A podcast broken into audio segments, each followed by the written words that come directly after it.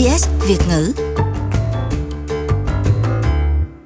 Một ủy ban của Đảng Lao động trong Quốc hội lần đầu tiên do một nữ dân biểu Hồi giáo đứng đầu, bà Anne Ali, sẽ giúp đảng này soạn thảo các chính sách liên quan đến đa văn hóa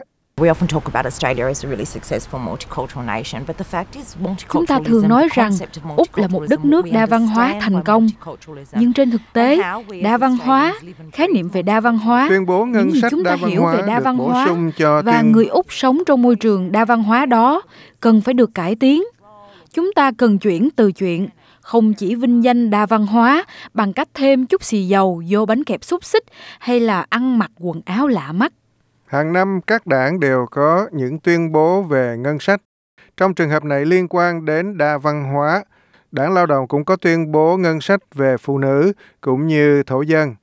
Phát ngôn nhân về đa văn hóa của đối lập, ông Andrew Charles giải thích nhiệm vụ của Ủy ban do bà Anne Ali đứng đầu là làm sao bảo đảm mọi quyết định của Đảng Lao động đưa ra cần phải xét đến những quan tâm của các cộng đồng đa văn hóa.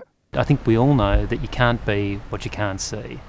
And that's been the past experience in Labor of recognizing where Tôi nghĩ chúng ta đều biết là chúng ta không thể giải quyết những gì chúng ta không biết và đó là kinh nghiệm của Đảng Lao động trong quá khứ. Khi mà Quốc hội không đại diện đầy đủ cho các cộng đồng đa văn hóa, khoảng cách này không tự giải quyết được nếu cái gì cũng do Canberra đưa xuống. Vì vậy, điều quan trọng là chúng ta phải tạo ra một sân chơi mới, đặc biệt là cho các cộng đồng mới lớn mạnh, để họ có tiếng nói, để những gì họ quan tâm được lắng nghe và hy vọng qua thời gian sẽ góp phần làm cho Quốc hội đại diện tốt hơn cho các cộng đồng chứ không như hiện nay.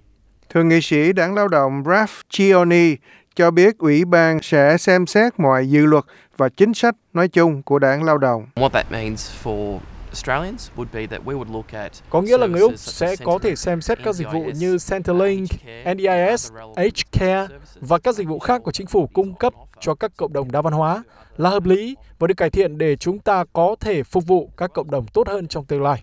Nhưng Bộ trưởng Đa văn hóa của Liên đảng, ông David Coleman nói rằng vấn đề nằm ở tính đại diện của Quốc hội, chứ không phải là chính trị. The Labor Party at the election took a platform that said, uh, let's crush aspiration. Đảng Lao động ra tranh cử với chủ trương hãy dẹp bỏ mọi cảm hứng.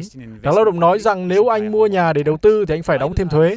Đảng Lao động nói rằng nếu anh làm việc siêng năng và dành dụm cho hưu trí, anh phải đóng thêm thuế. Điều đó làm cho hàng triệu người Úc thất vọng. Trong đó có các cộng đồng đa văn hóa vốn đến Úc là vì những cơ hội ở đây. Ủy ban của bà Anne Ali cũng sẽ hướng dẫn cách đảng lao động xem xét dự luật về tự do tôn giáo của liên đảng. Ông Coleman nói rằng tự do tôn giáo là nền tảng của xã hội Úc. It's a fundamental tenet of Australian life that you should be free uh, to practice your religion. Một nguyên tắc nền tảng của xã hội Úc là anh phải có quyền theo đạo của anh, và đó là tinh thần của dự luật mà Bộ trưởng Tư pháp Christian Porter đưa ra trước Quốc hội. Nó công nhận và chào đón mọi tín ngưỡng. Chúng ta không phải lúc nào cũng chia sẻ vấn đề tín ngưỡng. Nhưng có một điều chúng ta phải đồng ý là tại Úc mọi người có quyền tự do theo tôn giáo của mình. Chúng ta có quyền theo tôn giáo mà có thể những người khác không thích. Ủy ban của Đảng Lao động trong Quốc hội sẽ bắt đầu nhận thỉnh nguyện thư của các cộng đồng vào tuần tới. Hãy cho chúng tôi biết quý vị nghĩ gì. Bấm like cho SBS Vietnamese trên Facebook hoặc follow chúng tôi trên trang Twitter at SBS Vietnamese.